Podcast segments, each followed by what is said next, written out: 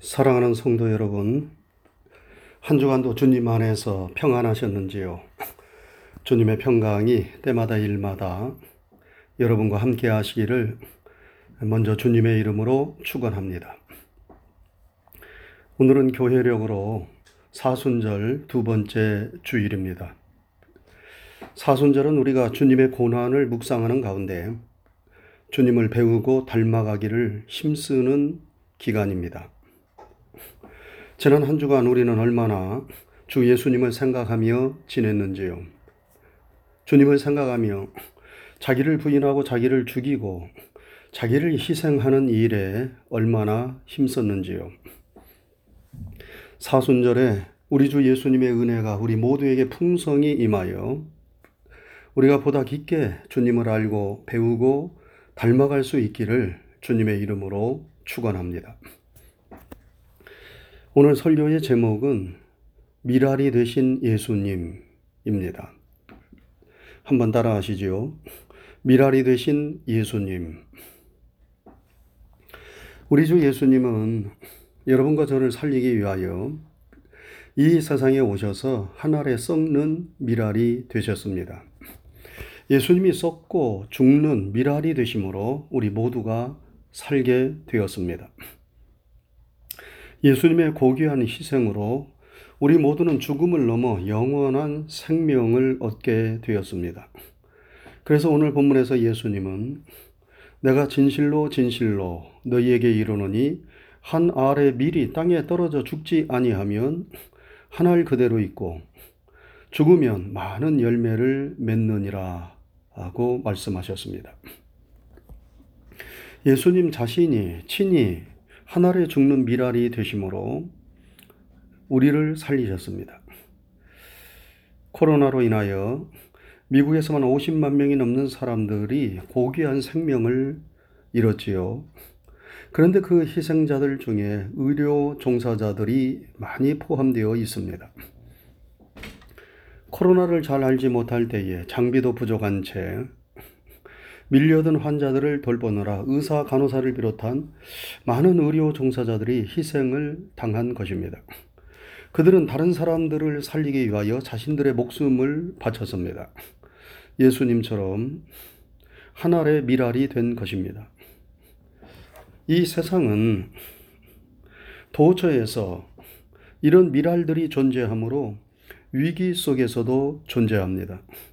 우리는 그야말로 이름 없이 빛도 없이 쓰러져간 많은 미랄들이 있으므로 우리가 이렇게 존재하고 이 세상이 유지되고 있음을 알고 그들에 대한 고마움을 잊지 말아야 하겠습니다. 우리를 살리고 구원하시기 위하여 미랄이 되신 예수님은 오늘 여러분과 저에게도 많은 열매를 맺는 미랄이 되라고 말씀하십니다.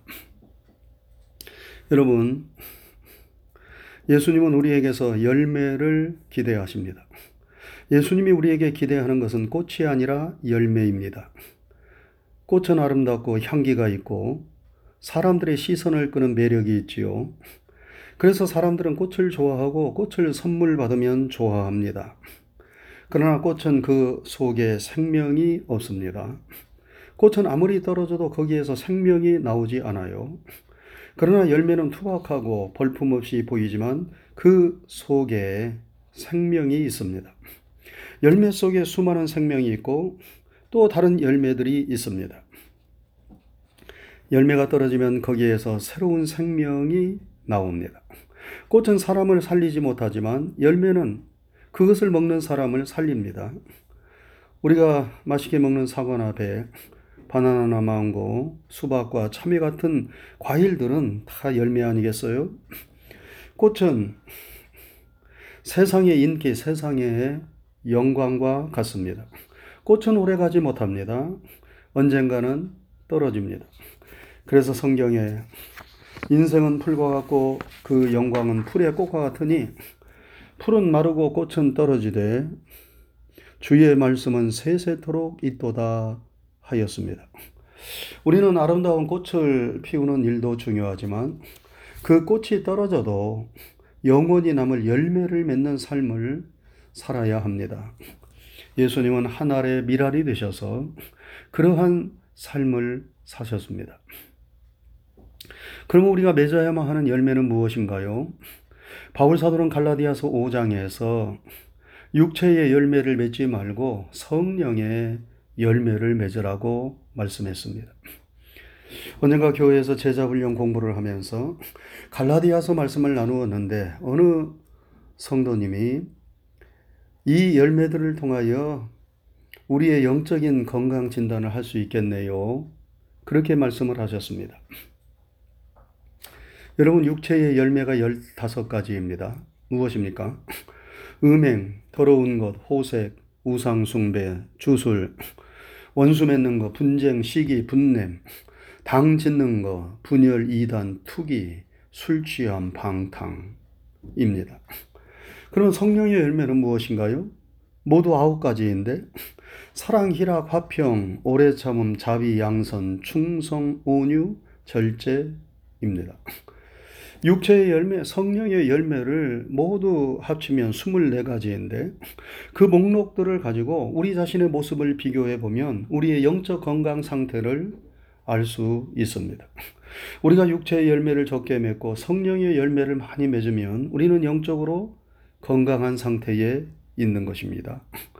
그런데 성령의 열매는 별로 없고 육체의 열매가 우리의 인격과 삶 속에서 주렁주렁 맺혀 있다면 우리는 영적으로 병들어 있는 상태 가운데 있다 볼 수 있습니다.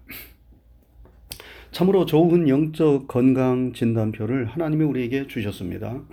여러분, 우리가 맺어야만 하는 열매는 육체의 열매가 아니라 성령의 열매이지요. 예수님은 우리에게서 열매를 기대하십니다. 그래서 길 가실 때에 열매는 없이 잎만 무성한 무화과 나무를 보시고 저주하셨어요. 예수님께서 아무런 죄 없는 무화과 나무를 저주하신 것을 보니 그 성격이 괴팍하다, 이렇게 생각하면 안 됩니다. 성경에 그 말씀이 기록되어 있는 것은 예수님이 몰인정하고 몰상식하다는 것을 말하고자 하는 것이 아니라 예수님이 바로 우리 인생들에게 기대하는 것은 무성한 잎이 아니라 열매라고 하는 사실을 강조해서 말씀하고자 하신 것입니다.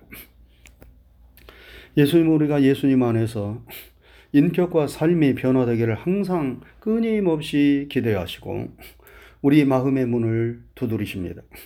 우리는 사순절 기간을 보내면서 좋은 열매들이 우리의 인격과 삶 속에서 맺혀지기를 기도하며 힘쓰고 노력해야 하겠습니다.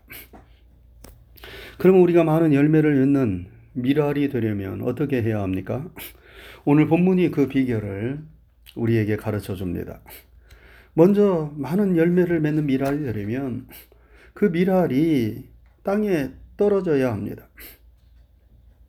예수님은 한 알의 밀이 땅에 떨어져 라고 말씀했어요. 열매가 땅에 떨어지지 않고 다른 열매를 맺을 수 없습니다. 일단은 땅에 떨어져야 합니다. 땅에 떨어진다는 것은 낮아지는 겸손을 의미합니다. 겸손이 낮아져서 섬기는 것을 의미합니다. 그럴 때에 우리의 인격과 삶이 변하기 시작합니다. 성령의 열매가 우리의 삶 속에서 맺혀지기 시작합니다. 높은 곳에 머물러 있고 내가 영광을 받으려고 하면 인격과 삶의 변화가 일어나지 않습니다. 그러면 많은 열매를 맺기는커녕 악취만을 풍기게 되지요. 예수님은 자신이 스스로 땅에 떨어지신 분이십니다.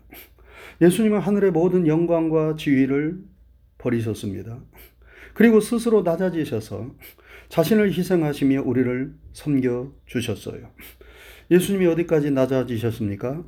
베들레헴의 말구유까지 떨어지셨고 십자가에 달려 돌아가시기까지 예수님은 낮아지셨습니다. 그래서 여러분과 저를 살려내고 구원하신 것 아닙니까? 한 전도자가 D.L. 무디를 만나 이렇게 말했습니다. 하나님께서 수많은 사람들을 그리스도께 돌아오게 하는데 사용하신 분을 제가 이렇게 만나서 너무나 기쁘고 영광입니다. 그렇게 말하자 그때에 무디가 몸을 구부려 흙 한 줌을 집어 올렸습니다. 그리고 손가락 사이로 흙을 날려보내면서 이렇게 고백했다고 합니다. 하나님이 쓰신다는 것 빼고는 이 무디도 이 흙에 지나지 않습니다. 구름대같이 밀려드는 청중들에게 설교하고 100만 명 이상을 주님께 인도한 무디였지만 그는 모든 것이 하나님의 은혜요 하나님으로부터 온다는 것을 잊지 않았습니다. 그는 주님을 높일 수 있다면 얼마든지 자신은 낮아질 수 있음을 몸으로 행동으로 보여주었습니다. 그래서 위대한 전도자 D.L. 무디가 된 것입니다. 사랑하는 성도 여러분, 하늘의 밀알이 땅에 떨어져야 합니다. 그래야 많은 열매를 맺습니다. 밀알이 되신 예수님은 그렇게 하늘에서 땅에 오셨습니다. 다음으로 땅에 떨어진 밀알이 많은 열매를 맺으려면 죽어야 합니다. 예수님은 하늘의 밀이 땅에 떨어져 죽지 아니하며 한 알 그대로 있고 죽으면 많은 열매를 맺느니라 말씀했습니다. 여러분, 죽는다는 것이 무엇인가요? 그것은 자기 희생을 가리킵니다. 밀알을 생각해 보세요. 밀알이 땅에 떨어졌지만 그 밀알이 깨지지 않고 썩지 않고 죽지 않으면 그 밀알 안에서 새로운 생명이 나올 수 없습니다. 그러면 한 알 그대로 있을 수밖에 없습니다. 그 한 알도 없어집니다. 그러나 밀알이 땅에 떨어져 그 껍질을 벗고 죽으면 그 안에서 새로운 생명이 나옵니다. 많은 열매가 거기서 맺혀지게 됩니다. 밀알이 되신 예수님은 땅에 떨어져 죽으셨습니다. 예수님은 하늘의 영광을 버리시고 이 땅에 떨어지셨습니다. 그리고 십자가에서 자신을 희생하셨습니다. 죽으셨습니다. 그래서 우리를 살리는 생명의 구주가 되신 것입니다. 자신을 희생함으로 예수님은 우리를 살리셨어요. 코로나로 인하여 수많은 사람들이 죽고 불안해하는데 방역의 최전선에서 자신을 희생하며 수고하는 사람들이 없다면 우리가 어떻게 되겠습니까? 그래서 그들에게 좀 더 수고해달라고 백신도 우선적으로 받게 하는 것 아니겠습니까? 여러분, 우리가 좋은 열매를 맺으려면 이러한 자기 희생이 필요합니다. 날마다 우리 자신을 죽이는 일이 필요합니다. 나의 옛사람을 벗어버려야 합니다. 애자아가 부서져야 합니다. 내가 죽어야 내 안에서 새 생명이 나옵니다. 그리고 내가 죽어야 주님이 내 안에서 사시게 됩니다. 그러면 우리가 새로워지는 것입니다. 내 인격과 삶이 변화되는 것입니다. 그리고 다른 사람에게 선한 영향력을 끼치고 좋은 열매를 맺게 되는 것입니다. 여러분, 그리스도의 삶은 무엇입니까? 그리스도의 삶은 날마다 내가 죽고 내 안에서 예수님이 사시는 삶을 사는 것을 가리킵니다. 그래서 그리스도 안에서 날마다 새로운 삶을 살았던 바울 사도가 갈라디아서 2장 20절에서 이렇게 말씀했지요. 내가 그리스도와 함께 십자가에 못 박혔나니 그런즉 이제는 내가 산 것이 아니요 내 안에 그리스도께서 사신 것이라. 내가 이제 육체 가운데 사는 것은 나를 사랑하사 나를 위하여 자기 몸을 버리신 그리스도를 믿는 믿음 안에서 사는 것이라. 사랑하는 성도 여러분, 내가 죽어야 내 안에서 좋은 열매들이 맺혀집니다. 나의 옛사람 육체에 속한 일들이 우리가 버려야만 하는 15가지의 육체의 욕심들, 정욕들이 내 안에서 솟구쳐 올라올 때에 우리는 선언해야 합니다. 나는 죽었다. 나의 옛사람은 주님과 함께 십자가에 못 박혀 죽었다. 내 안에는 주님께서 사신다.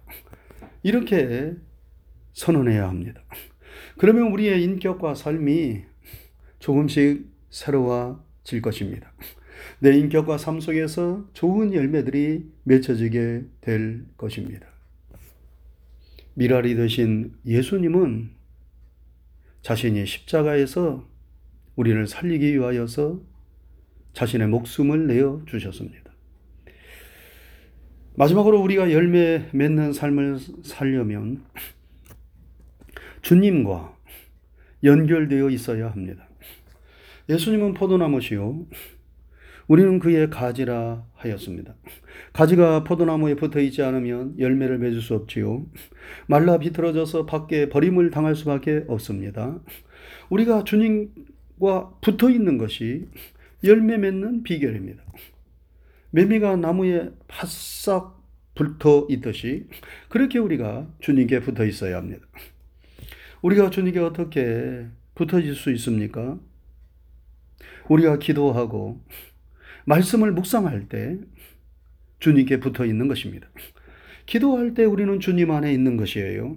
하나님의 말씀을 묵상할 때 우리는 주님 안에 있는 것입니다. 그래서 주님은 너희가 내 안에 거하고 내 말이 너희 안에 거하면 무엇이든지 구하라 그리하면 이루리라 말씀했습니다. 주님 안에 거하는 삶을 살 때에 우리의 기도가 응답받습니다.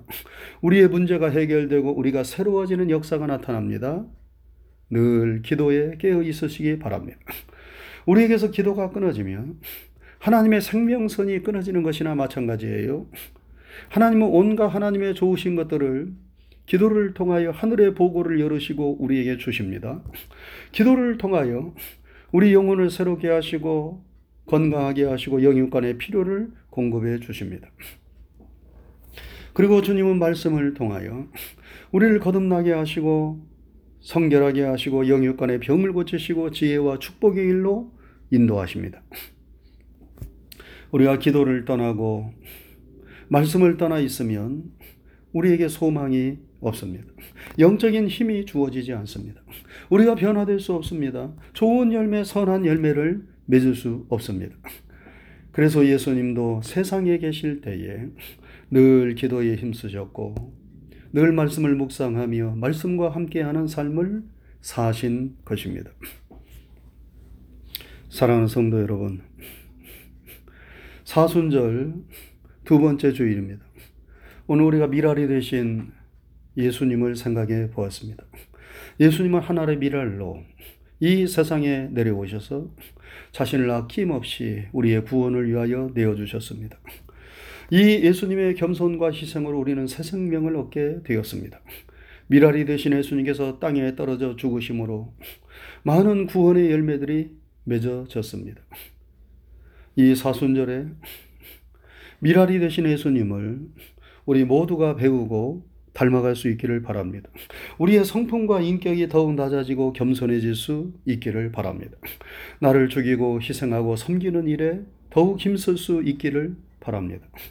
그리고 무엇보다도 기도하고 말씀을 묵상하는 일에 힘써서 사순절을 보내면서 우리가 보다 예수님을 닮아가고 우리의 인격과 삶 속에서 좋은 열매, 선한 열매들이 많이 나타날 수 있기를 주님의 이름으로 축원합니다. 기도하겠습니다. 은혜로우신 하나님 아버지 감사합니다. 한 주간의 삶도 주님의 크신 은혜와 사랑 안에서 저희들을 지켜주시고 인도해 주신 것 감사합니다. 오늘 거룩하고 복된 주님의 날을 또한 은혜로 허락하시고 이렇게 주님 앞에 머리를 숙이며 기도하고 예배드릴 수 있는 은총의 시간을 주신 것도 감사를 드립니다. 우리가 사순절 기간을 보내고 있습니다. 주님께서 왜 이 세상에 오셨으며 왜 고난을 당하셨으며 또 주님의 고난이 나하고 어떤 관계가 있는가를 묵상하며 주님을 생각하고 바라보면서 은혜를 받는 이 경건한 절기를 우리가 보내고 있습니다. 사순절에 우리가 예수님을 보다 깊게 생각하며 묵상할 수 있는 은혜를 내리워 주시옵소서. 하늘의 미랄로 이 세상에 오셔서 자신을 희생시키며 십자가에서 자신의 생명을 내어주시고 우리를 구원해 주신 우리 예수님의 그 뜨거운 사랑과 은혜를 깊게 묵상하고 묵상하여서 우리가 사는 것이 아니라 우리 안에서 예수님이 사시는 놀라운 은혜가 있게 하여 주시옵소서. 그리하여 주님께서 기뻐하시는 성령의 아름다운 열매들을 우리의 삶 속에서 인격 속에서 많이 맺을 수 있도록 도와주옵시고 그리하여 하나님께 영광을 돌리게 하여 주옵소서. 우리가 기도하는 일을 멈추고 또 말씀을 묵상하는 일을 멈추면 우리가 영적으로 강건해질 수 없으며 주님의 생명이 우리 안에서 빛을 발할 수 없는 것을 압니다. 자비하신 아버지, 늘 깨어 기도할 수 있게 도와주옵시고 하나님의 말씀을 사랑하며 주야로 묵상하며 그 말씀 안에 거하는 삶을 살게 하여 주셔서 주님 안에 거하는 우리 모두가 되게 하여 주옵시고 기도하는 것들마다 응답받는 놀라운 축복을 받게 하여 주옵소서. 교회에 소속된 성도들의 심령과 가정과 자녀들과 경영하는 사업과 다니는 직장과 계획하고 소원하는 일들을 지켜주옵시고 가정가정에 평안함을 주시며 자녀들의 앞날을 복비로 주옵시고 또 이 한 주간도 주님 안에서 우리 모두가 승리하게 도와주시옵소서. 출타 중에 있는 모든 사랑하는 성도들도 천군 천사들을 동원하셔서 우리 하나님이 눈동자처럼 지켜주시옵소서. 감사를 드리오며 예수님 귀하신 이름 받들어 기도드리옵나이다. 아멘.